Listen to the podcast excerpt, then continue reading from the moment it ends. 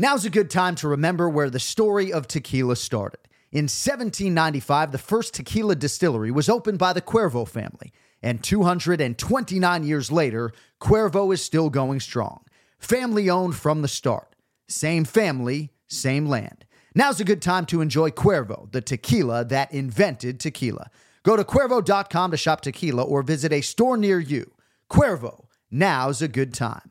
Trademarks owned by Beckless AB to CV 2024, Proximo, Jersey City, New Jersey. Please drink responsibly. The Jon Anik and Kenny Florian podcast. Gangsters, what's up, guys? Jon Anik, and Kenny Florian. Oh, my God! You want a podcast? Great. We have some audio on your website that nobody goes to. Here are your hosts, Jon Anik and Kenny Florian. Ah, yes, it is finally here. It is the biggest UFC fight week of 2017. And you know what? We appreciate you making us a part of it for you. Good Monday to you, October 30th, 2017, episode 129 of the Anik and Florian podcast. Ken Flo, how goes the battle out there in SoCal? Can you even call it a battle in SoCal? Like, what are you guys battling out there? I don't know. It's it's really cloudy right now. I don't even know what to do Yeah. with myself. TJ, it's pretty cloudy over here in, in Los Angeles. Yeah, but it's teasing me because it's not raining. Yeah, true. Well, you I guys mean, got some heat there right now, though. Decent. And it's like what seventy?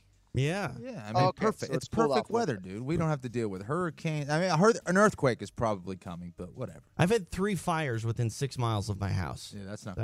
No, Yeah.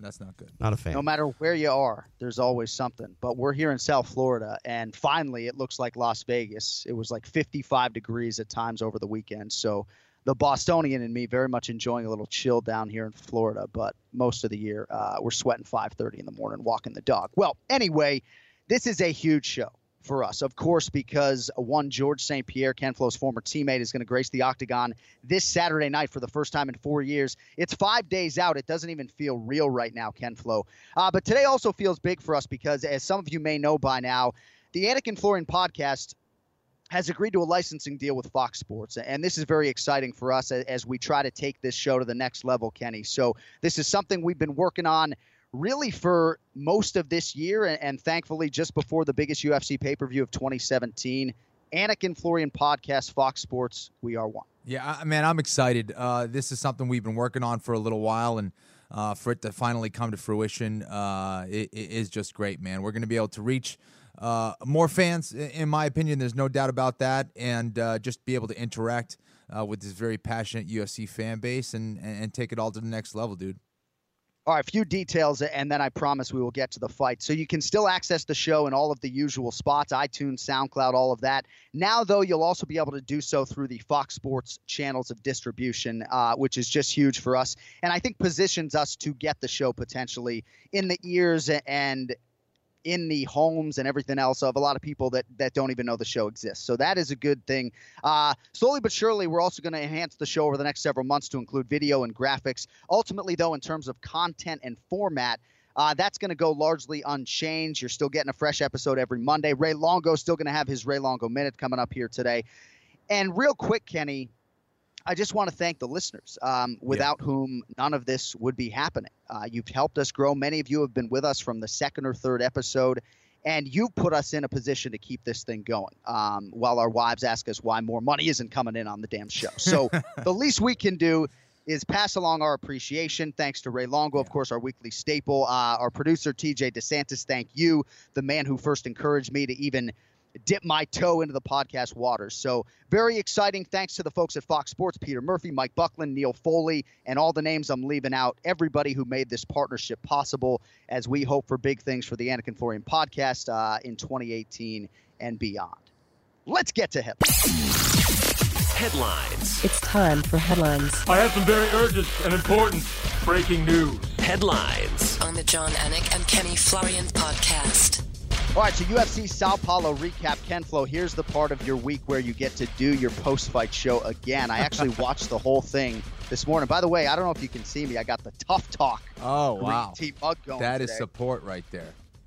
we don't watch that show anymore because because Ken Flo's no longer a part That's of it. right. But so UFC Sao Paulo, Brunson versus Machida, and I don't always before we do the show get a chance to hear what you think about the fights on the post-fight show before we sit down. But I think we're in unison on this, at least in terms of The story being Derek Brunson and not Lyoto Machida returning from an extended layoff here. And I was glad that you highlighted just how elite a middleweight this is. And on the strength of this win, despite what happened against Robert Whitaker a few fights back, Derek Brunson has put himself now in prime position here at 185 pounds. Now, I knew this was possible that Derek Brunson was able to uh, beat Machida and beat him by knockout just based on his natural uh, gift of, of power in that left hand.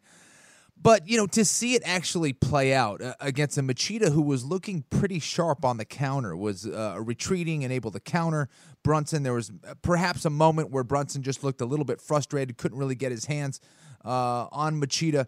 But, you know, this is why he's been facing all that tough competition, was for a performance like this, where you can learn from uh, past so-called failures where a lot of the fans like to look at it like, oh, you know, that's it, he's done. He lost against Anderson Silva, or you know, he he failed against Romero. Well, those were all uh, experiences for him to improve, learn from, and get better. And that high-level competition uh, led him to this amazing performance here against Machida. And uh, Derek Brunson that is putting it together now and able to adjust like he did against a true veteran uh, and a former champion, Lyoto Machida, is a very, very dangerous fighter. And I give him a chance against anyone out there. As good as Luke Rockhold is, I don't know if Rockhold wants this fight against Brunson because if he Right. gets caught against someone like Brunson, it could be over. You know, he can't do the same thing that he did against someone like David Branch. And the fact that Brunson still uh, and always will have his wrestling in his back pocket, um, i- he's going to be a threat for a very long time.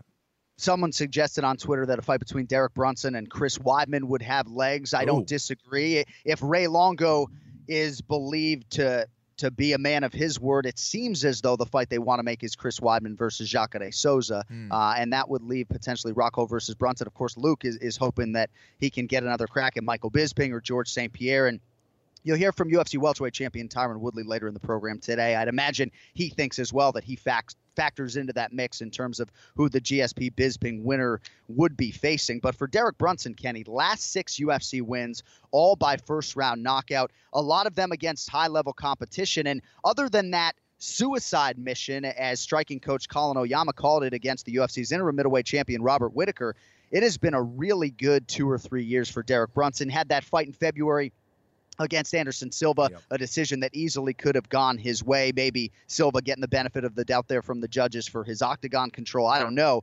But the body of work for Derek Brunson is strong to quite strong. And people are always going to knock him against elite competition until he gets that signature win. I think, despite the fact that Machida is coming off a layoff here, I think you can quantify this as a signature win. And let's also not forget what he did a couple years ago as a far less fighter against Yoel Romero. He got some things done. So I would agree Yeah. with you. I think Derek Brunson is not just willing, but he is able and ready to to take his shots at this division's elite. Yeah, I, I really believe so. And, again, you, you can argue this fight here against Machida was that signature win. This is a guy who's a Yeah. former champion. Um, and, and I really think that Brunson's putting it all together right now. It is amazing too at times how people want to take away from athletes when they rise, right? And in other sports we talk all the time. In Major League Baseball, you win one nothing, nobody gives a shit, right? But in this sport, style points are very important. And when you beat Lyoto Machida coming off a two-year layoff, maybe it doesn't ring as true as it would have had Machida been in a regular active competition schedule. But we're not taking anything away from Derek Brunson on these airwaves, you can be sure. Nice to see him win that $50,000 bonus. He's got a lot of children. Ken Flo can't relate yet, but boy, man, when these fathers get these bonuses, I feel good for them. And I feel good for Derek Brunson. He's a good guy. And a lot of people thought, too, that that Whitaker setback in terms of the championship picture was going to be too much for Derek Brunson to overcome. Well, main event showcase here, road favorite in Sao Paulo, and it really couldn't have gone much better for Derek Brunson. So, congratulations to uh, to DB. Also, congratulations to Colby Covington. Goes into Sao Paulo, incites a city, if not an entire nation. Asked for this fight against Demian Maia, got it, and largely dominated the fight after after Maia started pretty strong on the feet. Ken Flo. Yeah, absolutely. Uh, listen, a wrestler striker is always going to be a difficult matchup for a guy who strictly comes from that jiu-jitsu background. And of course, Demian Maia has been extremely successful with jiu-jitsu. Um, but when you're not able to get that takedown, man, and, and you're forced to strike with someone, it's going to be tough. And I think Demian Maia coming off that fight against Tyron Woodley, where perhaps he was criticized or felt that it wasn't the most exciting of fights, felt like he had to deliver a performance that just was not in his repertoire. I mean, he's not that kind of guy, and his his feet just got caught in quicksand. He wasn't moving, and I think a lot of that was because of those damn calf kicks uh, from Colby Right. Covington. They're landing again and again. That's going to slow you down on the lead leg. So Maia really wasn't getting a lot of competent shots off um, against Covington. He was up on his knees, and Covington was sprawling on him, making him pay with some ground and pound. Um, so it was a tough fight for Maia. Maia was doing quite well in the first round. I actually thought he won that first round. He was landing shots. He cut up uh, Covington. But Maia just couldn't keep up that pace. Covington just had too much dog in him. You know what I mean? And he, and he basically made it a, a sink or swim kind of fight. He said, "Come into the deep waters with me. Let's tread water. Let's get crazy. Let's see who can stay, who can withstand it." And uh, Maia just could not. He's that. He's not that kind of fighter. Took a lot of damage. And I don't know if it was one of the down blocks, uh, uh, the wrestling of, of Covington, or if it was a shot um, that he maybe countered him with. But in the third round, Maia was bleeding all over the place. Did not Yeah. look good. Uh, unfortunate because I've been such a long time uh, Demian Maia fan. Uh, love what he does. He, he's the epitome of a true martial artist, but uh, just couldn't get it done in his hometown. I hated this spot for Demian Maia going in, Kenny, though, and we talked about it some on the air, but I think more Yeah. off the air. The Masvidal fight in May and the accompanying weight cut down to 171 pounds. The title fight on relatively short notice, four or five weeks against Tyron Woodley. That was July 29th. And then turning around here against another high level top 10 guy in Colby Covington. Maybe that wasn't much of a factor, and maybe the weight is easier for Maia to manage because he's making it three times in a span of eight or nine months. But I, just didn't like the spot for him.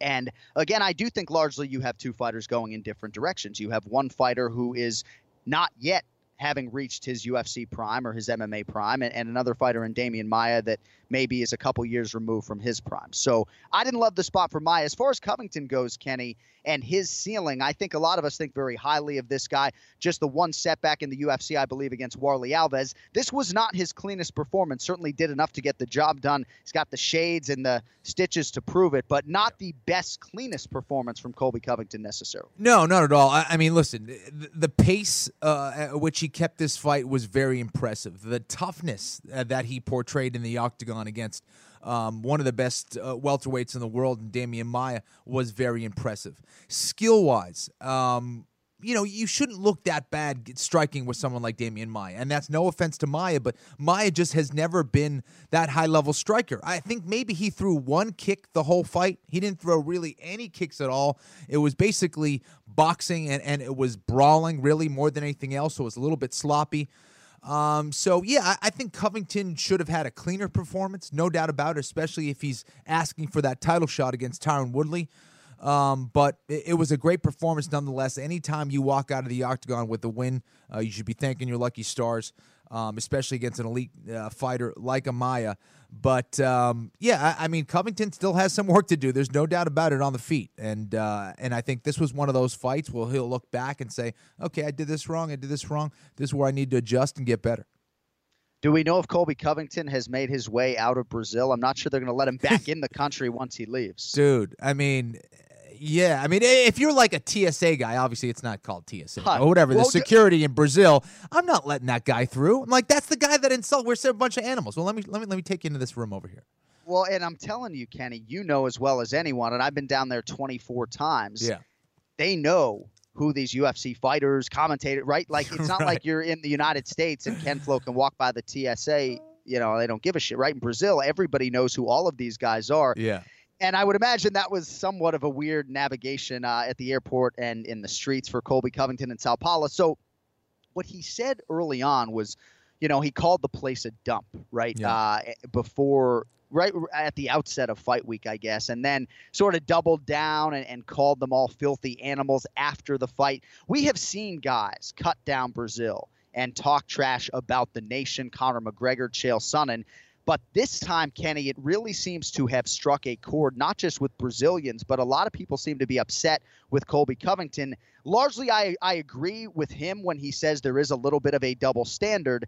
But at least in, my recollection, this is the first time someone demonstrably called out, other than, you know, your ally Quinta, you know, telling the Virginia crowd to you know, fuck off or whatever. But this is the first time I can remember after a win, a guy getting on the mic and taking it another step further. He doubled down, right? I mean, uh, that was crazy. Um, he barely got out of the arena. I mean, they were throwing stuff at him, uh, so that was not good.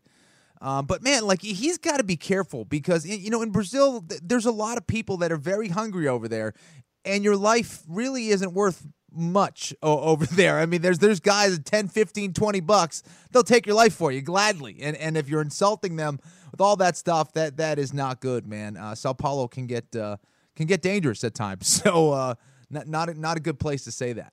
And it's just disrespectful. And, and I get it leading up to the fight, as far as hyping the fight, you can talk about your opponent, whatever, you know, but uh, continuing to insult a, a country and a crowd, I don't know. It doesn't make a whole lot of sense. But I think some of Colby Covington's trash talk and some of his tweets have been absolute gold. I think there have been a lot of misses there as well, Kenny. And it's sort of a weird voice that I'm trying to wrap my head around, right? Right. Colby Covington's social media voice, because it doesn't dovetail with the guy on the microphone. I think mm-hmm.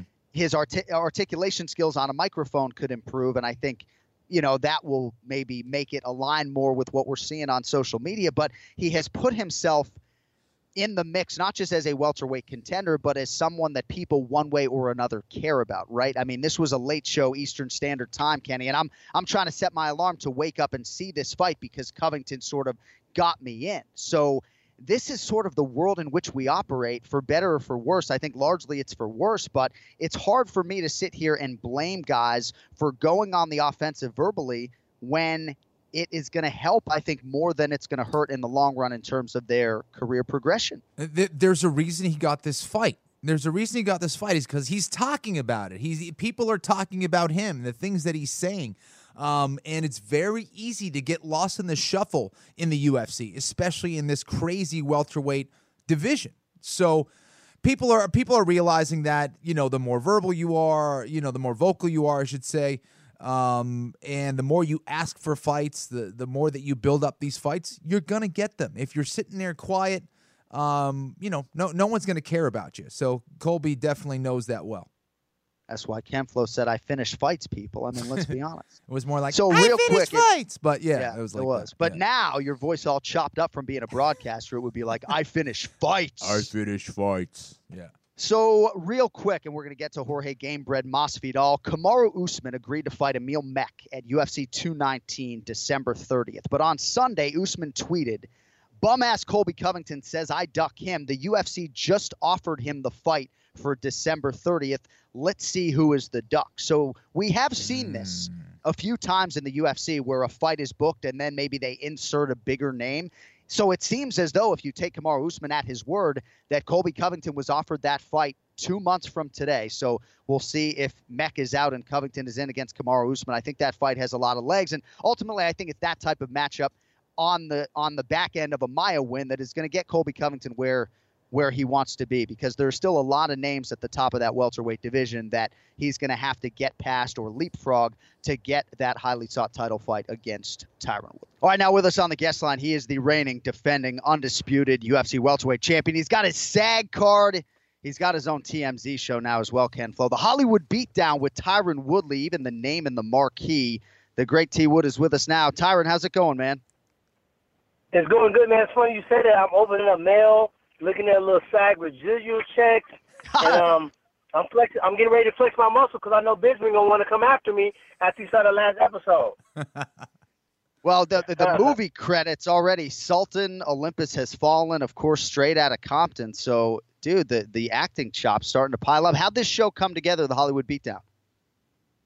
You know, it's funny. I was a, a guest host for TMZ quite a few times. Um, it's my opportunity to just kind of lay back, and let my hair down, you know, be myself. You know, not that I'm not myself on Fox, but you know, just working on Fox, as you know, you got to have a certain filter. You can't say certain things, and um, you know, it's politically incorrect to um, you know, to to voice your opinion on certain stuff. So Harvey said, "Man, you got a great future in this. You know, you, you're one of my favorite analysts, and um, you know, I, I really enjoy watching you on television, which was a a big up from the guy that owns TMZ. So he right. he said that, and then he came up with the idea, hey, let's do a show together.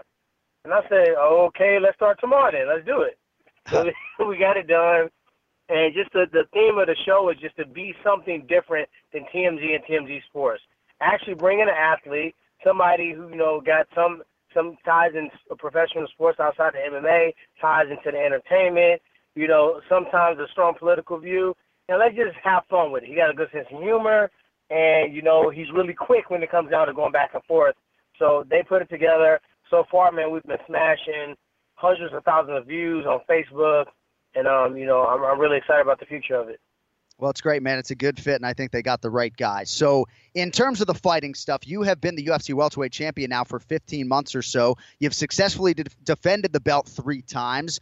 Do you like this life being the hunted and having to respond to everybody calling you out seemingly every time there's a UFC show, or, or is this getting kind of tiresome at this point? Um, it's not getting tiresome. You know, I, I know better than to get people a platform. You know, it was, it was a couple of times when me and Conor got into our little spiff. Uh, shoot, around this time last year, to be honest, um, during the, the UFC 205 in New York. And what someone probably grabbed him and told him is, hold on, man, you got millions, millions of followers. You're going back and forth with Tyron. All you're doing is giving him tens of thousands of followers, which you did, so thank you, by the way. But but but my followers started jumping up, ten, twenty thousands of followers really quickly. People that wanted to cut my head off, because they're from Ireland. Also, people that was finally um, seeing somebody that wasn't, you know, going to allow Conor McGregor to to, to kind of go after them. So I know better than to give these people a platform. You know, they should want to fight me. They should want to try to be um, a champion. If you're in the sport of mixed martial arts and that's not your goal, you need to give it up because this is too hard of a sport, too much time away from your life, too many sacrifices for you not to try to be the best in the world. I do think it's the way you go about it. Some guys are going about it in a very corny way. Some guys are actually going out there fighting, winning, and earning their key. Those are the guys I respect, and it's honoring standing across the octagon from those guys. T Wood, uh, how's the shoulder? Uh, I know last time we heard that you, you, injured your shoulder. How is the shoulder, and uh, are you training right now? Ken Flo, what's up, man? What up, T Wood? no, hey, you know what? My shoulder's not what it should be, but um, this past weekend, it was a couple people bumping their gums about fighting, and I was like, you know what? I can actually beat this person with my shoulder the way that it is. So could I fight and compete? Yes. Would it be very smart, especially with your belt on the line, with you know several you know, figures on the line? Probably not. So I was trying to go the route of maybe um, doing a stem cell, doing a PRP instead of the surgery, and just kind of rehabbing and see how strong I can get it first so I can make that decision. Mm. And as I'm strengthening the shoulder and as I'm, you know, getting to that point, well, I got to make a decision pretty soon. Um, I'm leaning towards not doing a full-blown reconstruction, but maybe a, a, a smaller version of it where they just scope out the parts of the labrum that was torn that's stuck in between um, that's causing it to catch and it's causing it to click, it's causing it to pop. So I think they're going to just take that portion out, anchor it down, inject stem cells, inject PRP on the way out of the surgery, and hopefully I'm back in three or four months. Nice, man. Um, well, listen, before we get into the, the big fight this weekend between uh, Bisping and GSP, first of all, well, how much has the sport changed in the last four years? Can, can, is, can GSP keep up with the current state of the sport? Uh, I think GSP when he was in his prime. I'm not saying that he's not in his prime now. Age-wise, he's still fairly young for the sport. Yeah. But when he was in his prime, it was GSP and everybody else.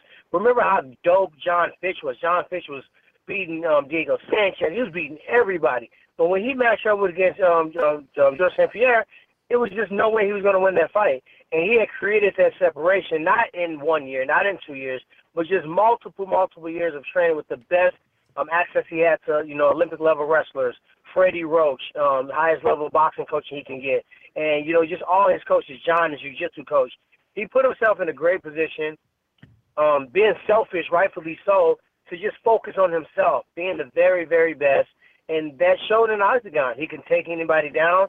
I still think to this day, you know, him, Dominick Cruz, and potentially DJ.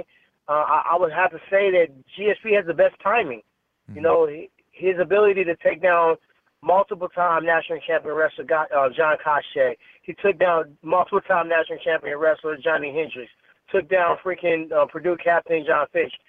When it comes down to a wrestling match, maybe he won't take those guys down there. But when you incorporate proper jabbing, timing, and slipping punches, he had a way of getting in on the legs and finishing strong. And I think that's something that Bisping has to really look out for. So who wins the fight? Can, he compete against a, Oh, a, a man, very large you know Michael what? Bisping? I'm not. E- I'm not even on a point where I'm trying to like uh, not make anybody mad. Uh-huh. It's just really hard to say. I think that the size advantage of, of, of Bisping and his volume, his pressure, and not only that, his ability to take a punch is going to keep him in the fight. I think George St. Pierre is a more skilled martial artist overall. I think he might not punch his um punch with as much volume as Bisping, but I think he's tough. He's shown, you know, he was in a fight with Carlos Condit, nearly got finished with a kick, Mm-hmm. got his bearings down, finished the fight on strong. So these guys are both shown to be tough. His timing is going to be better. He's going to be able to take Bisping down. Bisping's obviously trying to play on the, the mental edge. Say, oh, you just want to take me down. Kind of use a reverse psychology to try to get him to, you know what I mean, to stand up and bang with him. Yeah. So it's very hard to say, you know, is the weight advantage going to play in effect for, for Bisping, making it more difficult to take down? Is the volume going to play in effect? It's very hard. It's a, it's a toss-up to me. UFC welterweight champion Tyron Woodley with us here on the Anik and Florian podcast. So we're going to make a donation to a charity in your name if you can correctly predict your next opponent. And I pose it that way because I think most people believe in this mix of George St. Pierre, maybe Michael Bisping, Jorge Masvidal with a win over Stephen Thompson, and the RDA Robbie Lawler winner. Are you of the belief that your next opponent comes out of that mix or not necessarily? I think my next opponent is going to be the winner of Bisping and George St. Pierre. You know, I think that's my next fight.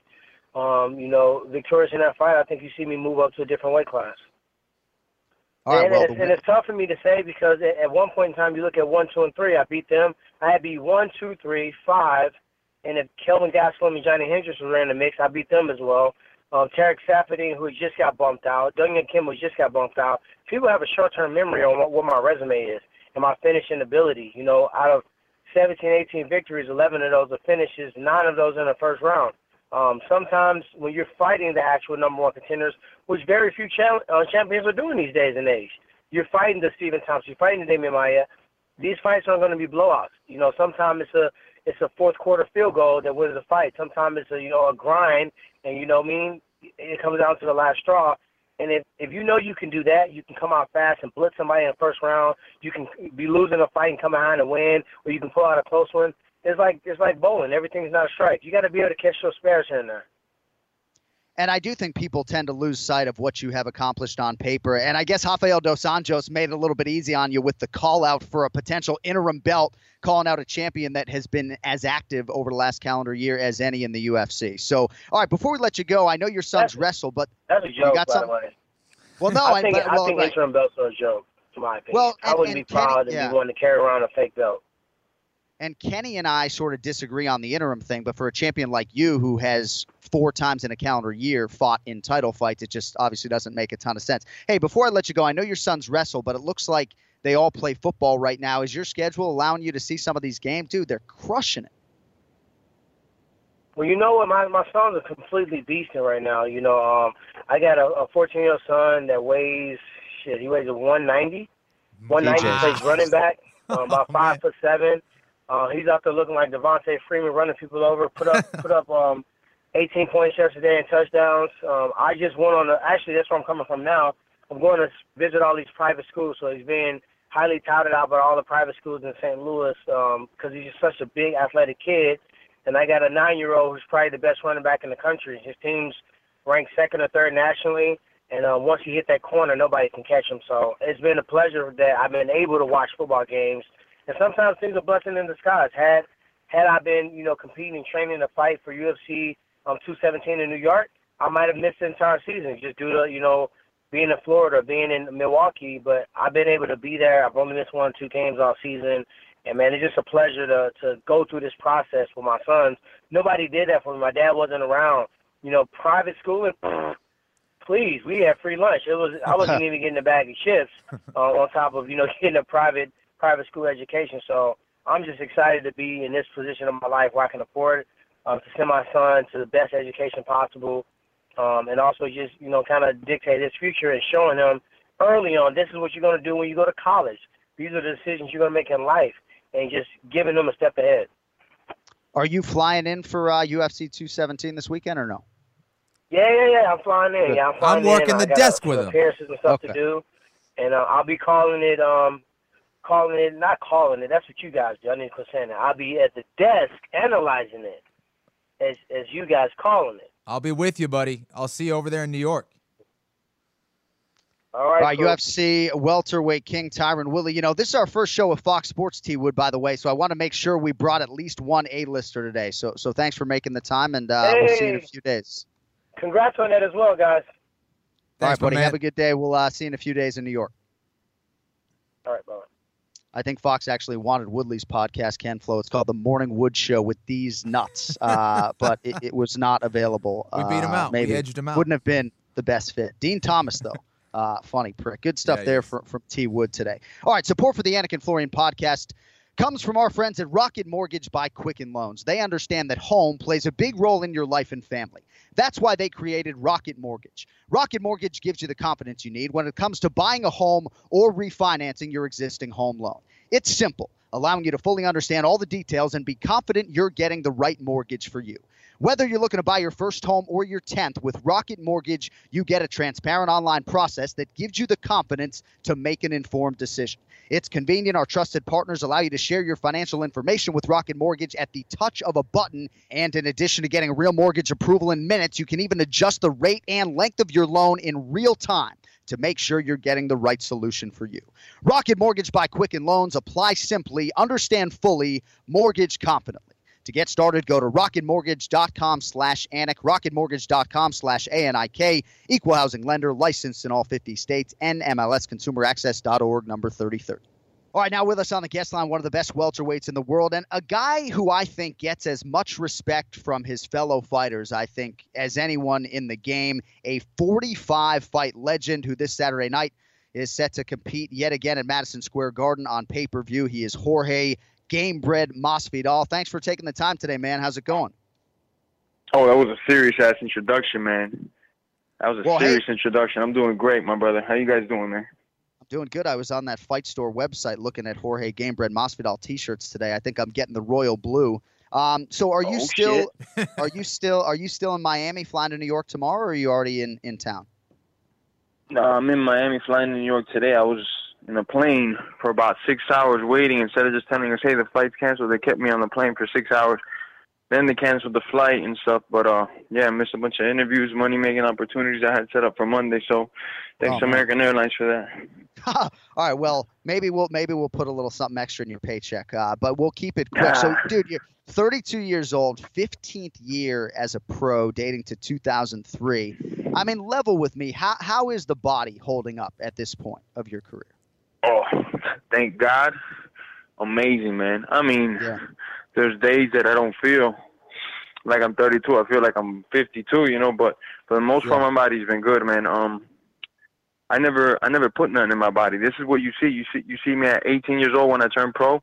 Till now, I put on more muscle. Sometimes I, I, I take a fight more seriously. I'm a little bit leaner, or things like that. But you've never seen me with Vitor Belfort traps or, or looking like I'm a bodybuilder. I've never put juice in my body, so my body doesn't have these crazy repercussions for doing shit that I shouldn't have done. You know, I think that's one of the main reasons why my body is held up so well for so long.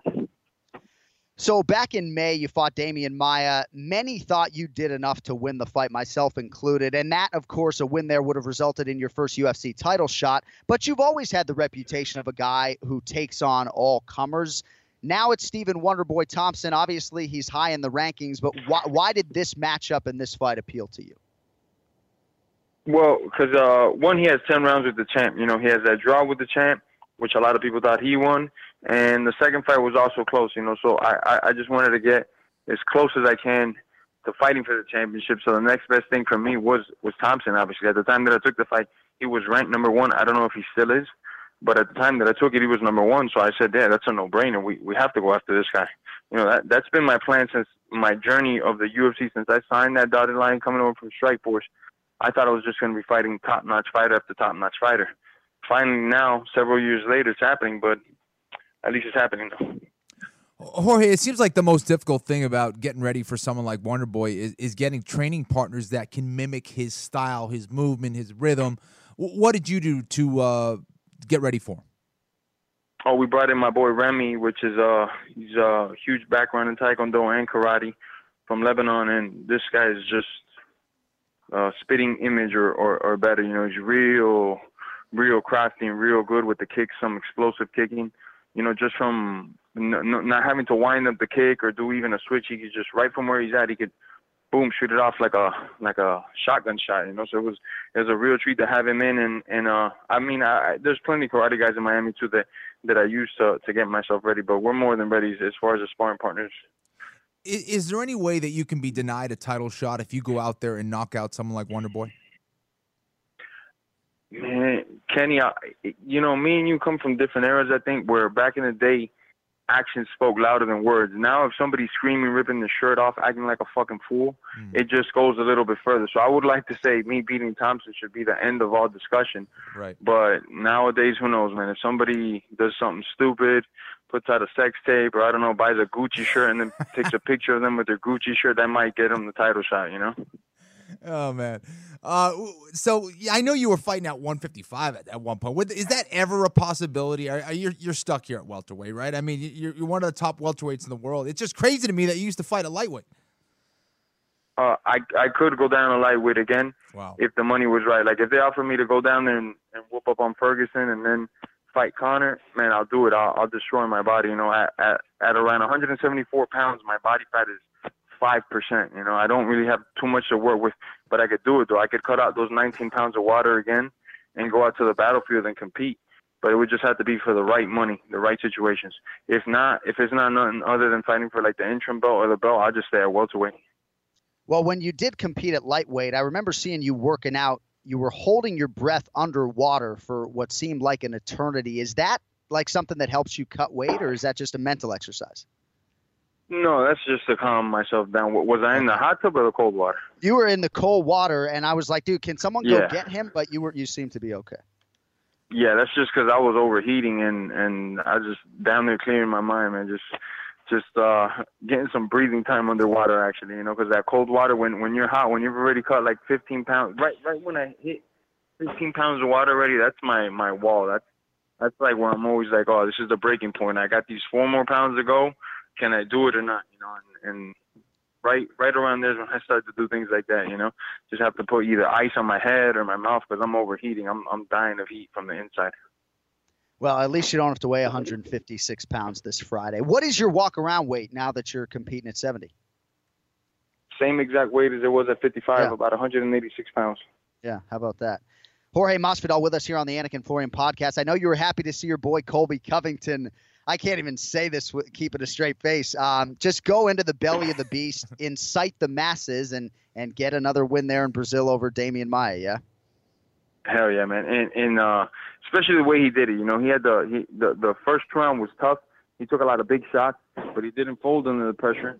He didn't fold that he was in the in Brazil, and then he did what I told everybody that he would do. He'd be able to out grapple him hard. You know, he'd be able to gas Maia out if Maia got into wrestling exchanges with it. If if Colby would have like tripped and Maia took his back, then it could have been like a problem. But it, it just what, what happened there would happen another five times. He's such a much better grappler, better athlete, and much more conditioned than Maia. So I just it was just a bad matchup for Maia. It's interesting because he can't get Tyron Woodley's name out of his mouth, and obviously it makes sense because T Wood's the champion. But according to nearly everyone out there, it's his teammate and good friend you that is closer to the belt. But I guess you guys just sort of are going to let the the chips fall where they may, and and whoever gets that title crack first gets it. Is that sort of the mentality? Do you guys even talk about it? Oh yeah, we've talked about it plenty, you know, and uh, we we don't want to fight each other. Obviously, we got mouths to feed. We gotta we gotta put money on the table. So the titles, when you actually finally get to make some money, when you fight for that title, or if you keep that title. Right. So you know, there, there's a lot of options. You know, if, if knocking out Thompson, they might offer me, hey, come down here and, and give this division some life at 155 because McConnor's Right. not defending the belt, or at least that I hear of. Tony probably has nobody to fight against. So if they offer me a nice paycheck to go down there, I'll go wreak havoc down there and come right back up the welterweight when everything's cleared up. You know, there's there's Right. many routes I could take, but my only focus right now is to break Wonder Piece's jaw. That's, that's the only thing I'm focusing on right now. And we can't wait to see it. I know you've also done some commentary for the UFC in Spanish. How's that going? And when are you coming over to the English side, dude? Uh, whenever they invite me, I don't think they're ready for me in the English, man. They don't want a wild dude Yeah. like me in studio, man. I love it. All right, f- final question. Have you ever placed a bet on yourself in these 45 pro fights? Numerous times, my brother. Numerous times. I, I've actually uh, gone above and beyond. I've, I've bet it um, like my whole show money on myself, pretty much. You know, I've gotten like an advance from a friend and, and gone and put that on myself. You know. Well, that plus 130 on Gamebred this weekend is looking juicy to a lot of betters out there. So we wish you all the best. Jorge Gamebred, Masvidal fight Stephen Wonderboy Thompson. It is this Saturday night, UFC 217. You can only see it on pay per view. Gamebred, appreciate the time, man. See you later this week in New York, my friend. Thank you guys, man. Love being on your show, man. You guys have a great day, man. Good luck, man. Thank you, All right, guys. there he is, Jorge Gamebred Masvidal. And Ken Flo, you talk about a true original, right? I called one of his fights for the first time back in 2009. Just a no nonsense guy, and I said it off the top. You say his name to fellow fighters, and the respect just comes pouring out. You Uh, know, without a doubt, dude. I mean, this was one of those guys when I was fighting, I was like, man, like that's the guy I gotta beat one day. That's the guy I better be ready for. And he was always one of those guys as a fighter who I respected because, first of all, he fought anywhere and he fought everyone uh, in, in various weight classes. Um, and he was so damn good. And, and you knew he had that dog in him. You knew he had that fighter mentality. Um, and if you fought him, you're going to have to go through hell, uh, win or lose. Um, so it, it's great to finally see him uh, reach his potential as a fighter. I still don't think we've seen it quite yet. I, I think this is a guy who definitely can be a champion. Um, uh, one of the best strikers in the UFC, period. Um, just a, hell of a fighter. And when it comes to wrestling as well, you can't take him down. Um, one of the few guys who go to the mat with Demian Maia, and, and Maia just couldn't submit him. So I Yep. mean that that says a lot right there. He, he he's amazing. And most, if not all, of his losses have been against elite top level competition. Kenny, it's like they're all by split decision. Split Yep. decision to Iaquinta, split decision over five rounds to Benson Henderson, a fight you called in South Korea, I believe. Split decision loss to Lorenz Larkin. Split decision to Demian Maia. You know, uh, when he does lose, it's almost never decisive. He's impossibly difficult to put away. Yep. And this is sort of interesting how this fight came together. These guys were guest fighters in the same city. They were hosting a Q&A together. And this fight just makes a ton of sense. Of course, they both competed recently at the top of this division, both coming off losses. So I think it makes a lot of sense. And I think for Stephen Wonderboy Thompson, Kenny, if he beats Jorge Masvidal, it's going to be a longer trek back to that third title fight against Tyron Woodley if he's still the champion. Whereas if Masvidal comes out here and is able to finish Wonderboy Thompson inside of 15 minutes here, I think the path opens up. I know GSP and Bisping are in that mix, but Masvidal, despite the fact that he lost his last fight, I think has never been closer. Yeah, absolutely. Again, that fight against Maia, as you said, really could have gone either way. That could have been a win for Masvidal. The fact that people aren't talking more about this fight is insane to me. This could be a co-headliner uh, on another pay-per-view. If it wasn't UFC 217, certainly a main event on any FS1 card uh, and a co-headliner on another regular, non-insane uh, pay-per-view. Uh, Wonder Boy Masvidal is a fight I've wanted to see for a very long time. Um, and the fact that we get to see it in New York City, man, what a treat. All right, we will be going further in depth in the main event challenge. Ken Flo giving you five picks today, everything on that UFC 217 pay per view main card. But now it is time to lay out for the star of the show, ladies and gentlemen, Raymond Peter Long. It's now time for the Ray Longo Minute. I want you to punch a hole in his fucking chest. That's what I want. The Ray Longo Minute. Starring Ray Longo. The Jon Anik and Kenny Florian podcast. All right, Ray Longo, first show here with Fox Sports. I know you're going to deflect it and not take any credit, but uh, without the Ray Longo minute, my man, I'm just not quite sure this deal gets done. Man, those those Fox those Fox executives are sharp, boy. They are sharp. They have some business acumen. So, uh, did they call you and tell you to clean up the language or what? no, I think uh, but hopefully we're full, full full throttle full throttle ahead. So yeah, well, I haven't cleaned it up yet. I certainly will uh, honor that request when it comes in. Ken Flo, you know, keeping it clean today. Uh, so UFC 217, Madison Square Garden. My tickets are spoken for. I mean, does this feel like a big deal, even though you don't have anybody on the card? And, and will you be making your way to the Mecca Saturday night? I got to tell you, man, I, I'm not feeling a, a huge buzz for some reason. Not de- definitely, I, or maybe it's just because you know the first time they were at the Garden, it was just a mega buzz. but um, I think I will be making my way there.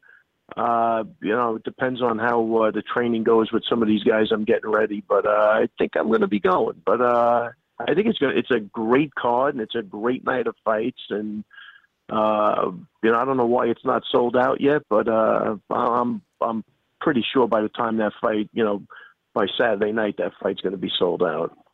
Ray, Michael Bisping against George St. Pierre. Can GSP get it done in, in a completely different weight class after a four year layoff, you think?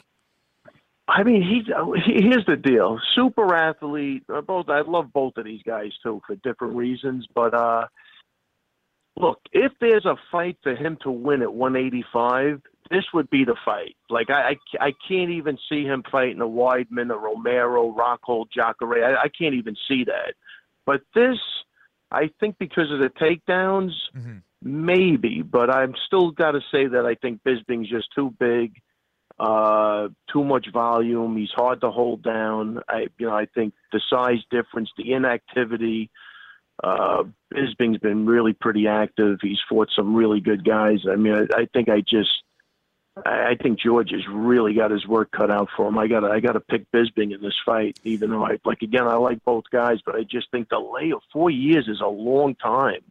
So, and I don't know. That there's a there's a tough one, but I think he'll he'll make it an interesting fight. But you know, just getting back in there, getting hit again, and I don't know. It, it he, he's like again, he's got his work cut out for him. But if there's a a guy to do it against, I think this was a calculated, uh, you know, decision on fighting, uh, you know, Bisping as opposed to some of the other guys that I, I just can't see him you know, even the size difference would even be way big. I just, well, what does he do with a Romero? I mean, the guy's a, a you know, he's he's huge and he's strong and you know he's not going to take that guy down. The guy hits hard. These guys hit really hard.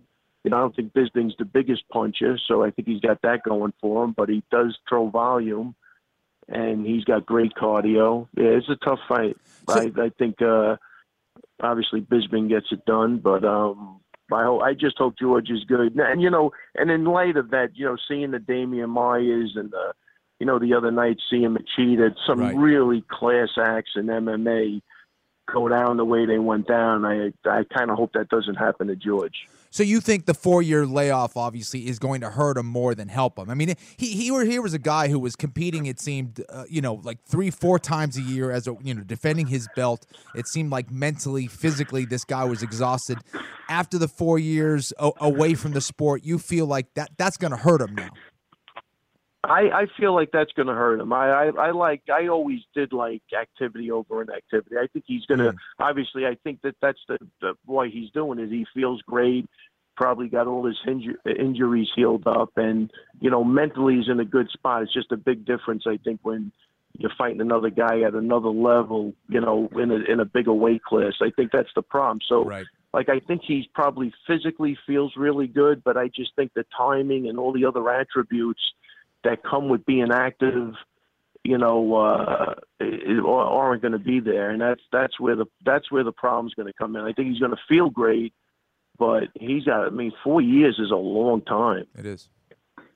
So is Chris Weidman going to be in Stephen Thompson's corner this weekend, Ray? I'm assuming. I I thought he had a he might have an analyst gig, so I I don't know if they'll- he'll Yeah, probably he- he's going to be on the desk with of us. the booth. to- Yeah. Right? Is he is he with you, Kenny? yeah, on it- that, yeah, it's going to be him, Tyron, and myself. Yeah. Yeah, yeah, I think that's what he told me. So I, I guess uh, I don't know. I don't know how that's going to play all out. right. But um, well, just just make sure Chris knows that Kenny's the lead analyst, and that second chair, that second chair is Yeah, Kenny. Kenny. So just, Kenny, Oh, you, man. Kenny, you make sure you Kenny, you make sure you put your foot down with Yeah. this Oh. I should. It shouldn't be a problem. Me, me, and Tyron and, and Weidman. Yeah, I'll just, I'll just uh, fend him off with my karate. It should be fine. I'll do, I'll do great. I'll do great. Yeah. I'll So try to give him a pep of- talk before Yeah. beforehand to help you out. That's right. So Ray, in terms of that fight, I know you and your team are very close to, to Stephen Thompson and his father Ray. Tough one here against Jorge Masvidal, whom our listeners just heard from. Your thoughts on Wonder Boy and what he needs to do to to get himself back in the mix here at 70? Uh, you know, like again, I think that, uh, no question about really tough fight. You know, I'm always high on Masvidal. I like him. I like his attitude. Uh, technically, he's great. Uh, you know, for Wonder Boy, Wonder Boy's got to use his range, and you know, you know those feet come out of nowhere at any given point in time, and I think he's got to look to catch him, you know, in between punches, and and uh, you know just make sure he holds the range and doesn't get into like a, a firefight with the guy. Short of uh, GSP and Bisping, the fight that fans keep talking about, at least with me, is this UFC Bantamweight Championship fight. Cody Garbrandt first title defense against the former champion TJ Dillashaw. I'm glad I don't have to make a pick on this fight. I can't wait to watch it. Any lean from you as to who gets this thing done? Both guys haven't fought since UFC 207 last December. Garbrandt Dillashaw close on paper. Which which way you going? Uh, I'm leaning towards Garbrandt, man. I think he's got a big punch.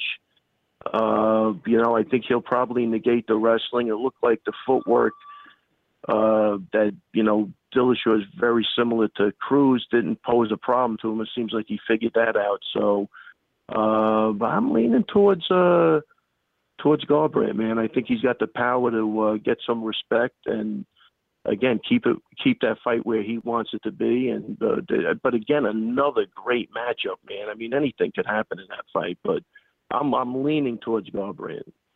No, this fight card's absolutely loaded. You got ranked guys like Corey Anderson and Ovince St. Preux, who just headlined a few weeks ago, fighting on UFC Fight Pass this Saturday night.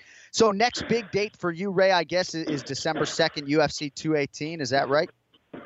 That's right. That's I'm very psyched for that. We have uh, you know Aljo and uh, Merab uh, Dvalishvili uh, on the same card. I'm very excited for Merab. He's a kid from the Republic of Georgia that you're going to love. I think, uh, you know, look for him on that, looking for a fight coming out in a couple of weeks, or matter of fact, within the week. I think you're going to love that episode, and uh, I think it's uh, we're going to have a great night that night. I like the way Aljo's looking already. These guys are training hard, and you're very, very excited for the both of those guys out in Fresno. Kevin James blowing up your cell phone. Any word on when you're going to be back on the sitcom? Let's go. no, the cell phone. cell phone's kind of empty. let me let me check while I'm talking to you now. Yeah, uh, nothing. All right. Well, we appreciate you taking the call today, and again, we appreciate your myriad contributions over the last two and a half years. And onward and upward, man. We're trying to take this thing to the next level, and, and you're going to be with us every exciting, step of the man. way. I didn't so. realize this was the first show, but uh, very excited to be a part of this. This is this is uh, great stuff, and couldn't happen to two uh, two nicer guys than you two guys. And Well, you thank too, you, buddy. And me too. Yeah, That's I'll right. throw myself in Yeah. there too. Yeah. All right, buddy. Fuck off. We'll talk to you next week. Okay? Awesome, man. I'll take it easy. Goodbye. See you in New York. The Ray Longo Minute every week here on the Anik and Florian podcast. And if you are listening to us for the first time, Kenny, so I approached you about doing this show probably midway through 2014. Right. April of 2015, about a year later, finally, you were like, all right, I'll do your stupid podcast. And, and Yeah. thankfully, um, you know, we've been able to sustain it with continuity and be here every week. But I said at the outset that I wanted one weekly guest, and we talked a lot about it. Maybe Matt Serra, maybe Ray Longo. There were a couple other names on the list, but I wanted a colorful, ideally comedic personality, some sort of trainer coach type and not a fighter who would be a weekly staple on the show. And despite the fact that you and I are both Bostonians and I have a, a definite anti New York bias, we felt like Longo was the guy. And obviously, at times, he's really carried the show. So we're happy that, uh, that Ray is a part of it, obviously. All right, so many of our listeners know one of the show's staple segments for a long time was the pronunciation of the week. So we see if our producer, the inimitable TJ DeSantis, can correctly say a fighter's name.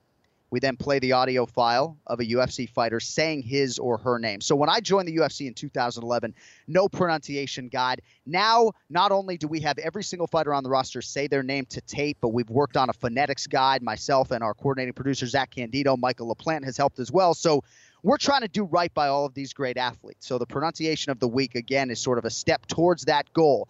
That being said, TJ, we're wiping your record clean. I think you were a couple below 500 or close to 500. N- not true. Like Yeah. 10 above 500. Anna. Negative, What- negative. What, are you doing? Don't lie, Florian. Come Yeah, on. He was he was a little off. Terrible. Is he is he wearing makeup? TJ looks good today. All right, so we're zero and zero. Okay, we're gonna flatten it out. I need you to pronounce the name of the current UFC strawweight champion who this weekend fights in defense of her title against Thug Rose Namajunas. The champion's name is what? Joanna Jacek. That's what I think. All right, now now let's hear her say. All right, let me press this button here. Joanna Jędrzejczyk. Joanna Jędrzejczyk. That's a win, right? We're going to give you the win. Thank but you. But Kenny, you know, it seems It's as though so it seems as though what has been adopted by fans. Look at the smirk on Ken Flo's face. Is is Yeon Jacek, even though you clearly hear there that she says Yeon Jacek. Mm-hmm. Polish is a hard language, right? They to, Polish people told me there's no way in English to properly pronounce Gdansk, where we just were for Cerrone versus Till, right? So on our broadcast, I just said Poland because I didn't want to, you know, do wrong by that country. Sure. But I hear her say Yeon Jacek, but if it's said quickly, maybe it sounds like Yeon Jacek. So Right. correct me if I'm wrong, Flo. It seems like the adopted pronunciation is Yeon Jacek, but in actuality, it's Yeon Jacek. Uh, yeah, I think you're right. And uh, I mean, I guess we can give it to TJ. Um, if we're being generous, we can give him that pronunciation. Generous. But I speak English. That's how you say it in English. All right. yeah, but it's how the fighter says it, right? That's what we're going with. That's what John just told, explained with the whole pronunciation, right? Well, and I think candidly, when you hear the broadcast this weekend, you're probably going to hear both Yeon Check. It depends sometimes what you All want to uh, hear. How about this? I- TJ can come. TJ will get it right if you can spell her last name right now. Then, then would you just? No problem. I got it written down right here. Yeah, Like I got it. It's- we're See, all all right, good. We're all it. good. You know what's interesting about that, and I don't know if this entire show is going to be on camera here today, but you get yourself to a point as an announcer where you're so comfortable saying these names that you no longer need the phonetics. So when I first called her fight, Kenny, I would write out Yeon Jacek, right? Y E O W N, what you know. Now I can just write J E D R Z E J C Z Y K because I probably typed her last name over a hundred times in my life at this point. I believe if not. So, I believe it. all right, UFC 217, just a few short days away. Of course, Yeon Jacek, a big part of that. We're going to get Gianni the Greek on the horn here shortly to make some picks. But, Kenny, I just want to, as I often do, give you a couple more names from UFC Sao Paulo, and you can give some shine to anybody that you want to. So, Pedro Munhoz. Nice job, I thought, by Munhoz. This is his building, Kenny. This is his arena. And to get the win over Rob Font, who had some momentum, the one arm guillotine performance bonus, I believe, for Munhoz as well. So, big moment for him. Francisco Trinaldo, all he does is win in Brazil as he gets a unanimous decision out over Jim Miller. Thiago Marreta Santos, Kenny. I mean, this guy's frame is completely different than when we called that Steve Bosse knockout back in 2015. He has added a lot of muscle mass and worked to his benefit as he knocks out Jack Hermansson. Lineker, unanimous decision win over Chito Vera. Fight of the night, Elizeu Zaleski dos Santos against Max Griffin. Uh, who's getting the love from Flo here on Monday morning, kid? Well, I mean, a lot of guys deserve it. Uh, Santos, I thought, was very impressive against Hermansson. Uh, Pedro Munhoz, uh, I-, I thought that was a huge win for him uh, in that very difficult uh, weight class. I-, I think it showed that he really is coming into his own as a fighter. Rob Font is not an easy out for anybody.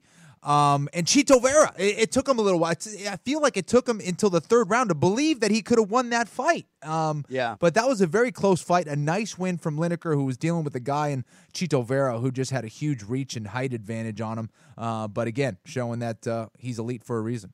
Yeah, TJ said to me if the Chito Vera fight had been five rounds, that that Chito probably would have won that fight. Yeah. And Chito did text me. He's just so disappointed because he was so prepared, right? I mean, Mhm. this was their chance, and not to say there won't be another one. He's a young fighter, but you get a guy like Lineker, right? All of a sudden, you're you're a top five UFC bantamweight. So, um, so a good show in Sao Paulo. We now spin it forward. UFC 217 this weekend. Let's make some picks. It's the main event challenge. Anik, The time is most definitely now. Florian, I finished fights. I'm gonna do everything possible to win. the main event challenge. The Jon Anik and Kenny Florian podcast. Finally, Ken Flo is human. Still wins the damn week. Not a great week though, picking fights for the Flow or No. our guest picker Gabe Killian for that matter. So Gabe goes one for five. Only hit was on Pedro Munhoz as a plus 145 underdog. Flo went two for five. You hit on Francisco Trinaldo in addition to Pedro Munhoz. Both missed on Demian Maia and Lyoto Machida as slight underdogs. So Ken Flo picks up a point on the week, now leads it 80 to 69 heading into the biggest pay per view of 2017 and joining us to make picks today. Ladies, gentlemen, good friend of mine who I got to know when I lived in Las Vegas, outstanding handicapper, pro better, and just an all around good egg. He is Gianni the Greek. My man, good to have you with us today, G. How are you?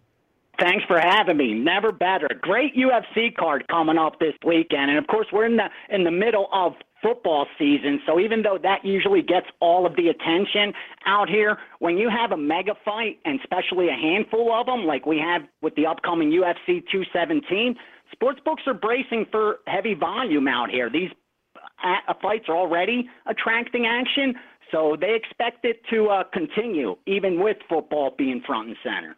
Well, and the final two championship fights are pretty close, at least in terms of the numbers. So I, I, you might get two way action on both of those fights. So we've got five picks today, and we'll work our way from the top of the main card through this championship triple header. So the first fighter who will make the walk uh, on pay per view, the undefeated Brazilian Paulo Borrachinha. 2 0 in the UFC, stoppage wins to this point over Gareth McLellan and Oluwale Bamgbose. Now a step up in competition. Gianni, he draws the former UFC welterweight champion Johnny Hendricks. Borrachinha, the minus 205 favorite here. The 34 year old Johnny Hendricks in that plus 170 range. Gianni the Greek, who will it be? You going Borrachinha or Hendricks? Yeah, I expect this line to continue to climb as well. I mean, Borrachinha, granted, doesn't have a lot of history, only two UFC fights. We know he's 10 0 as a pro. Uh, but what I do like about him is the two UFC fights that he had, it was against guys that the, the first one was a, a switch and the second one was a southpaw. So facing Hendricks, the southpaw, this isn't going to be something he hasn't seen before. So I like that, and I could see why some money's come in on the favorite. More importantly, when you look at Hendricks, this is a guy who's lost four of his last five fights, only three wins in his last nine, has changed weight classes. It's as if you're trying to reinvent yourself. I think a little too late in his career. Uh, for me, I, I'm surprised Hendricks is still fighting. You know, who am I to tell a professional athlete of that caliber he should hang it up? But I mean, just too many wars. Twice with Lawler, once with GSP, and just not winning fights. Even when it goes his way, I mean, he took Magny down six times, passed his guard three times, and still lost that fight because he was outstruck 50 to 18. I think that's going to be what happens here. I like the favorite, and personally, I don't think this line's high enough. Um, I think if if this kid had had four or five fights in the UFC, this would be one of the heavier chalk. Uh, I think you're just getting value because of Hendricks' name. I don't know how long that's going to last, but right now we're getting that even at minus 180, minus 200. I think the value's on the favorite. Yeah, I agree with a lot of that analysis, especially when it comes to the betting line, Ken Flo. So this will be the fifth fight for Hendricks in the last 15 months. Staying busy.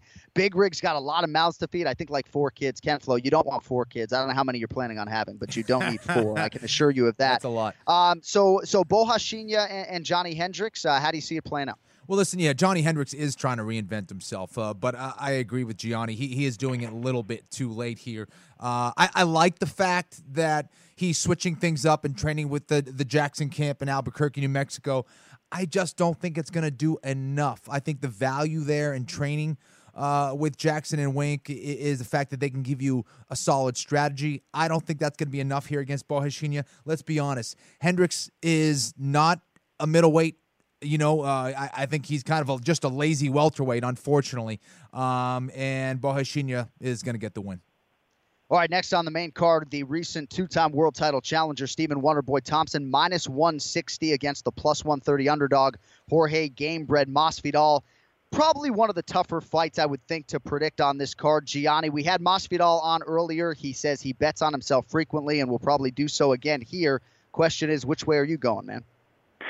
Yeah, I gotta love a guy that, that has the confidence to back up himself, let alone his yeah. opinion uh, with his own cash. So my kind of guy, uh, Stephen Thompson. This kid was born to do nothing but this. I mean, father owned the karate school. He's been training martial arts his entire life. 57 and 0 as a kickboxer. We all know that. Um, so you know his foundation doesn't get better than that as a striker, strictly a striker. And then luck of the draw, his brother-in-law Carlos Machado, the kid gets a purple belt in jiu-jitsu as well. So I mean, he's a stud. but Masvidal, I think, is the guy that's being overlooked a little bit. Even though the, the the betting line isn't that high in Thompson a favorite, it has gone in his direction. Opened around 150, now as high as 175 here in Vegas at the Westgate, and I think Thompson's going to continue getting the money because Masvidal's overlooked, but I think his form right now is as good as it's going to get. I thought that Maia fight was was winnable for him, um, and and prior to that, I mean, he had knocked out Cerrone, knocked out Ellenberger, so I don't think he's out of his element against a striker. Um, more importantly, he lands more volume, and I think he's better defensively as a striker as well. Will he get to the inside? Will he be able to take Thompson down and, and you know maybe get a takedown to help with the, the scoring? Possibly. Um, line value is what I look for. Again, you know the process is what professional bettors focus on. Keep doing the process right. Eventually, it takes care of itself. Profit will get there. Don't worry about winning that particular bet and it, the process tells me the value's on Masvidal as a dog. I thought this Yeah. line should be a lot shorter. I think it's a coin toss, and every time you're, anytime you're going to give me plus money when I think a, a fight's a coin toss, I got to go with the underdog. I'm going to take Masvidal on this one uh, with plus money, but I'm going to wait. I think this line may continue to climb, and we'll get an even better price on the dog. Sage advice there from one of the best UFC cappers in the world. Masvidal plus 130 for Gianni the Greek. Ken Flo, you know our scoring system here. You do get extra points for backing underdogs. You just heard from Gamebred about a half an hour ago. Which way you going here, kid? Thompson Masvidal need a prediction. Uh, you know what? Uh, I'm a huge fan of Wonder Boy. I, I think he has changed the game in regards to striking in a lot of ways in the UFC. Um, I, I just don't like him coming off of this fight against Tyron Woodley uh, and going against Masvidal, a guy whose wrestling and grappling skills are vastly underrated. I think that Masvidal will attack um, both the wrestling game and the striking game of Wonder Boy, uh, and will find one of them until he, he finds that opening. Um, I'm going to go with Masvidal here uh, by decision over Wonder Boy.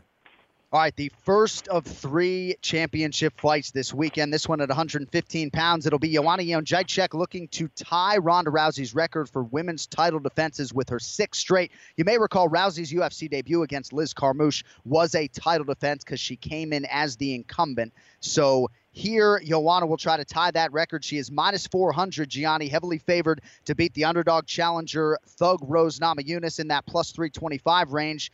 Do you think Joanna's reign ends here, or does she keep it going and dispose of Namajunas? You know, I hate to say it because I I don't think you're going to get less than minus 500 when the weekend gets here, and if she's below 600 by fight fight time, I'd be surprised because I think she's going to be locked into every parlay that is bet that night as pretty much the automatic. Um, and I think it's warranted. I mean, granted, the turn of profit, if you're laying minus 500, you got to be right 85% of the time. So could this girl beat the other one 85 out of 100 times if they met? Probably. I think they could. Um, I think the only way Joanna loses this fight is if she makes a mistake. You know, kind of like we saw Miesha did with Holm, and we saw Waterson did with with Rose in her last fight. You know, if this girl gets your back, you could be in trouble. Um, I just don't think that's going to happen here. I mean, listen, Claudia took her down seven times the first time they met, four times the second time. You know, uh, wasn't able to, to, to submit her. I don't think that's going to happen here. I think Joanna wins this handedly. I'm in no rush to lay minus 500, but there's Right. nothing to really make me say this is a live dog here. Again, if I gotta hope a mistake gets made, I just can't can't back that. And uh, for me, it's it's the favorite or nothing at all.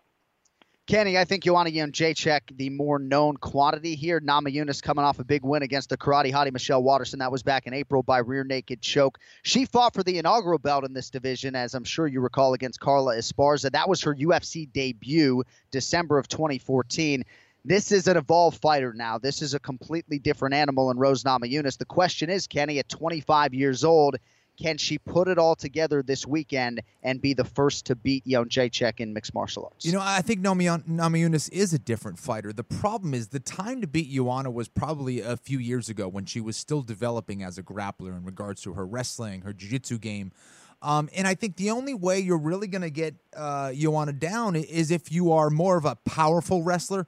Rose Namajunas just isn't that kind of fighter. She's not. She's probably going to be smaller than Joanna out there. And for that, I- just don't think she has enough of the striking skills to really um, penetrate the armor of someone like Joanna, who's just such a slick and devastating striker. Um, I think Joanna gets it done here and uh, probably gets the finish. All right, you All a round? co-main Okay, event. yeah. No, we round for the for uh, look at this guy. I was I wasn't sure. ready. I wasn't sure. Ready, Fox Sports. All right, co-main event, UFC Bantamweight Championship of the World. And if I know Kenny as well as I think I do, I would imagine this is not a particularly easy exercise here, Kenny, to have to pick between Cody Garbrandt and TJ Dillashaw. Maybe I'm wrong. Maybe you see a clear winner here. Garbrandt, title defense number one here, Gianni, against his former friend and teammate, the former champion TJ Dillashaw.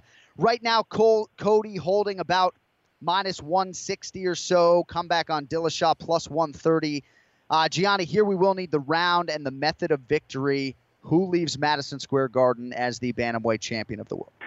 Yeah, another tough fight. This is a great card. I mean, anytime it's tough for the betters, you know it's going to be fun for the fans, you know, Right. to watch it. And, and is one of those put it. fights that's going to be fun for everyone.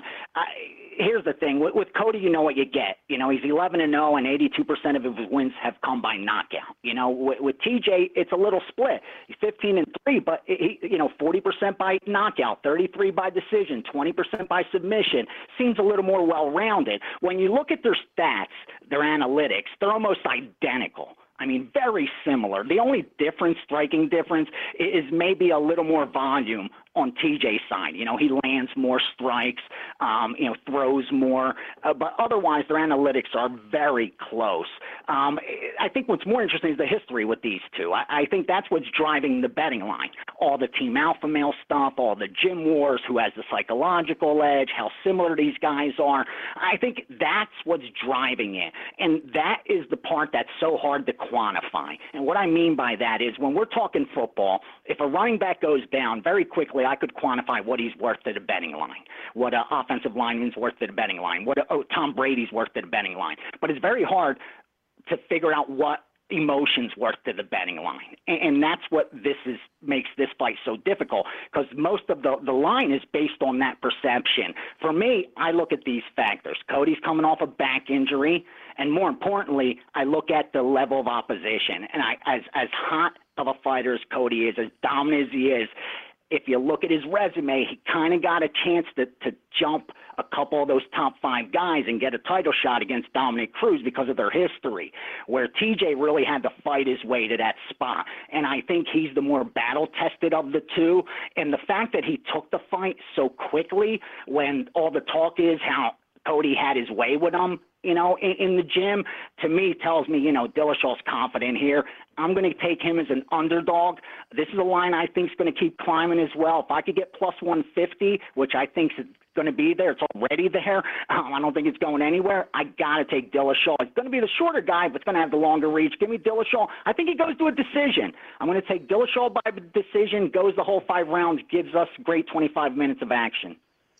Yeah, I would think betters, Kenny, would start to salivate if TJ Dillashaw got as high as plus 150. No doubt, as Gianni articulated, he is the more UFC tested fighter. Am I right in saying that this is a hard one for you to predict, Flo, or no? It's extremely hard for me to pick. I like, I, really like both of these guys. I'm friendly with both of them. Um, I think extremely highly of, of both of their skills and their skill sets and what they've accomplished in the UFC. Um, you know, uh, for me though, I, you know, Dillashaw, I thought had one of the most brilliant game plans I've ever seen executed in a fight when he fought Barao in the first fight. But who surpassed him was Cody Garbrandt against Dominick Cruz. Uh, what was so brilliant about it was the fact that he allowed Dominick, he said, you know what? I'm not going to chase you. That's what makes you so brilliant as a fighter. I'm going to let you chase me. I'm going to wait for you. Um, and I just thought, I don't know if that was just an execution of a game plan from his coaches or whether that was uh, whether that was Garbrandt feeling that out during the fight. Regardless, it was brilliant, and I think Garbrandt um, is a very intelligent fighter. I don't think he gets enough credit for that. Yeah. What else? You know, the other thing that he has is that crazy power. Um, if he touches you, you're going to go down. In order for Dillashaw to be effective, Okay, what makes Dillashaw effective is his ability to get into the pocket and land strike, strike after strike, and he puts them together. He doesn't have the power uh, of a Garbrandt. I think he realizes that, but he gets you with volume. But he's got to be in the pocket. And I think Garbrandt knows that and he loves that fact. And if he's trading with someone like Garbrandt, I- don't know how Dillashaw can get out of there without not getting knocked down in this fight. And I think that one way that Dillashaw can have an advantage is by trying to wrestle Garbrandt, trying to put Garbrandt on his back. That's where I think Garbrandt is probably weakest. I just don't think he can take him down either. I, I mean, I think Garbrandt's been perfect in, in regard to his wrestling in the UFC when it comes to defense. I, I think Garbrandt is just way too confident right now. I, I got to go with Garbrandt, man. Gianni, did you want to get back in there, my man, or no? No, I I, Okay. I I was listening so intently because I love a fighter's perspective, and more importantly, a, a fighter that knows these guys as well as as Kenny does. And you know that's why I was simply listening to everything he had to say. I, the only thing I don't know about Garbrandt is how he reacts to adversity. That we haven't seen yet, really. You know, and and again, you can't know that until it happens. Just like you can only beat who they put in front of you. You know, it's not your fault, and I give him all the credit for that. But I think that's the only question mark I have on him. What happens if things aren't going your way?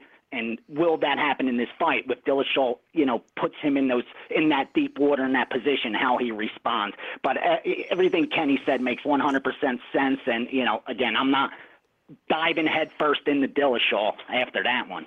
Yeah, you're right. I yeah. would rather have them him agree. I would Yeah, rather and have Flo him agree. give you some pause. Kenny, so Cody Garbrandt for you, do you have a round or a method of victory for me, kid? Uh, you think he knocks him out? You know what? I'm going to go with uh, third round TKO.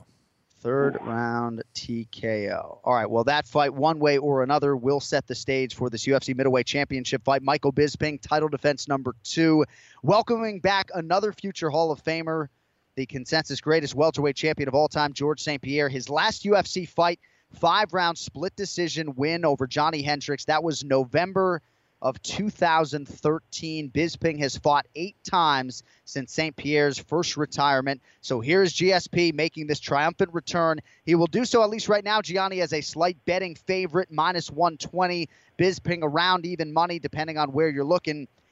Have we seen early action, Gianni, one way or the other? Ultimately, where do you think this thing closes and who gets their hand raised?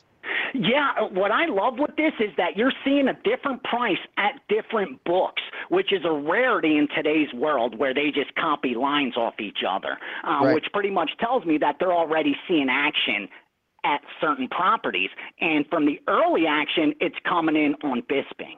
Um, and that's not surprising. All the talk is he's the bigger guy, he's the fresher guy, he's the guy with the momentum, like you touched on. You know, he's coming in what off five straight wins, so he's got a lot going for him, and that's why I'm not surprised the market started going in that direction. You know, again, St. Pierre coming off the layoff, and uh, so many questions. And even though we have a lot of analytics to look at, it was four years ago. So I mean, how much stock can you put in in those numbers? So you got, I got to be cautious at looking at that. With, with Bisping, here's the reason I'm not, you know, so in love with that side, and I, I hear all the the arguments on it, but uh, Bisping is at his best when he's the underdog, man. I mean, when when you're not expecting it, he's just that kind of fighter. It's just been that kind of career. He's a grinder. You know, he's not a front runner. He just hasn't been that kind of guy, and now all of a sudden he is. And I'm just not used to seeing him in that position. I don't know how he's going to handle it. Um, you know, when he goes in, with St. Pierre, you know what you're going to get. You know, I, I don't think that the the years off is really going to change his approach. I mean, you know how dominant he was. Um, I, I don't think he's going to be undermanned here as far as size goes. I, I think if anything, St. Pierre's probably going to be the stronger of the two. At least hearing fighters, fighters that you know fought both guys or or have sparred or, or wrestled whatever with each of the, the guys. They say he's as strong as, as St. Pierre's as strong as Bisping, if not stronger. So I don't think the size is going to be that huge as as a lot are saying. Bottom line, I like St. Pierre in this one. Um, I just think he has too many ways he could win this fight. Where with Bisping, we know what it is. Is is, is he going to be able to out, overpower him and you know just knock him out. I just don't see that happening. Um, I think he's too open as a striker. He's not as accurate as it appears. Only lands what 38%. So I don't think he's going to outstrike George like it's it's being you know the perceptions out there. I've never seen George St. Pierre really get outclassed in striking. I don't think that's going to happen here. And with his wrestling advantage, I think that's going to really help him here. And, and with Bisping, great. He's a great cage walker. I think St. Pierre will put him in the, down in the middle of the of the cage. I don't think he's going to have that easy of a problem. I think this one goes the whole five rounds too. If you look, the total of the rounds four and a half. The money's coming in on the over. It's now 145 on the over. I think it's going to go to a decision. I think St. Pierre gets a decision. and I think it's a unanimous one. I think after the second round, he starts grinding it out and makes it easy. I like St. Pierre to win this one. I like the over as well. I think it goes to a decision. All right, Ken Flo, a lot to digest there. Your thoughts on what Gianni had to say, at least in terms of the size. You know, Ray Longo always backs the bigger man over the smaller man, as you heard previously. I remember him talking about the Weidman Gastelum fight and saying, "How's a guy this small going to beat Chris Weidman?" And and those words proved to be pretty accurate. But Kenny, your thoughts on what Gianni had to say this fight, and, and ultimately who is going to win it? You know what Gianni said uh, really makes a lot of sense, and and you know, Bisping, uh, I, I don't think uh, that's an easy fight for George at all. Um, but George isn't that that kind of guy who takes big time risks. I think he does see something in Bisping's game that makes a lot of sense for him at 185 pounds, and um, I, I, don't think George would just come out uh, and, and, fight just anyone at 185. Yes, right. it's for the belt, but I think he does like this style matchup. And I think he likes this style matchup because Bisping does have a, a very bouncy, kind of in and out uh, striking game. And there's no one in the game who reads footwork better than a George St. Pierre. His distance control, his ability to read when you're going to come in is what allows him to have such a, an impeccable reactive takedown. He keeps you on the outside with that long reach. George has a very long reach, uh, a very good jab. He utilizes it to the fullest, gets you to come in. And the way that Michael comes in, um, I think will allow him to hit those takedowns. The question is, can he do it for 25 minutes? I think George can certainly do it for 15 minutes.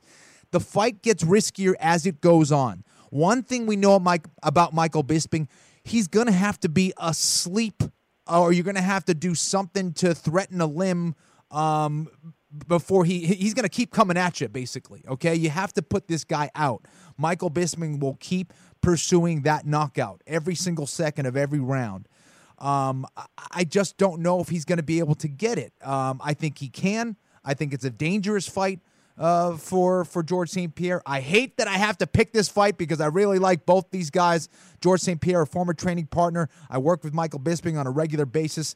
Um, have so much respect for both of these men, but uh, I'm going to have to go with a, a decision win here for George St. Pierre.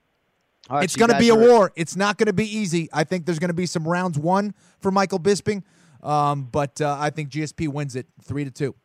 And we'll see if your prediction remains the same as you see these guys and make your predictions yes. on the UFC weigh-in show and pre-fight show coming up at UFC 217. All right, on Twitter at Greek underscore Gambler Gianni the Greek. I know you're doing quite well in the Super Contest. That continues. If our listeners want to find you, is social media the best way to do it?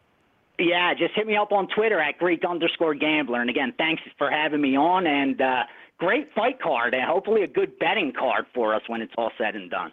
Thank you, my man. Tremendous insight. We look forward to seeing how it all plays out this weekend. Have a good week, all right? Thanks for having me, guys. Enjoy the fight. All right, Gianni the Greek with us for the main event challenge. Killer lineup, UFC 217. Obviously, we went through the main card there. We mentioned earlier Corey Anderson, Kenny OSP, these guys on Fight Pass. The fight I got my eyes on, though, in terms of the prelims on FS1, the featured prelim James Vick, Joe Duffy. James Vick is loading up on himself. I haven't seen the betting line there. I'd imagine it'd be pretty close. I think Vick will be the favorite, maybe in that minus 150 range. James Vick is loading up, folks. This is one of the more avid gamblers on this UFC roster. So, may want to tail James Vick and bet on him. You can be sure that he's going to load up on himself. So, it all goes down this Saturday. Prelims on FS1, 8 p.m. Eastern, and the pay per view, 10 p.m. Eastern. Now, Ken Flo, you'll be in New York City. Got UFC tonight, and then uh, and then working the desk Yes, sir. I, wall I, to wall, I guess, right? Yeah, man. Uh, taking off to New York City tomorrow, dude. So I, I, oh, got wow. some packing to do. Yeah, we'll be doing UFC tonight out there.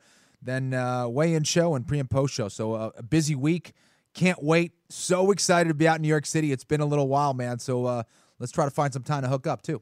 Yes, sir. I'm, I'm, if I had known you were going so early, I might have tried to get out there a day early. I'll be there Thursday morning, and, and nice. we'll be calling the pay per view with with Joe Rogan and Daniel Cormier, and, and really just honored to have the chance to do it. So a huge weekend for the MMA leader coming up this Saturday night. All right, that's going to do it for us this week. Thank you to our guests, Tyron Woodley, Jorge Masvidal, Ray Longo, Gianni the Greek, our producers TJ DeSantis. Thanks also to everyone at Fox Sports, sincerely, for making this happen And thanks to all of you for listening once again. If you have comments, questions on the show, you can find us on social media at Anik Florian Pod, at Jon underscore Anik, at Kenny Florian, and we'll try to get back to you at some point during this crazy week, probably when we are in trance. All right, with that, for Ken Flo, I'm Jon Anik. Have a great rest of the week, folks. Enjoy the fights. We will talk to you once again next Monday. Until then, yo later. The Jon Anik and Kenny Florian podcast is a TJ DeSantis production. Its content is intended for private use only.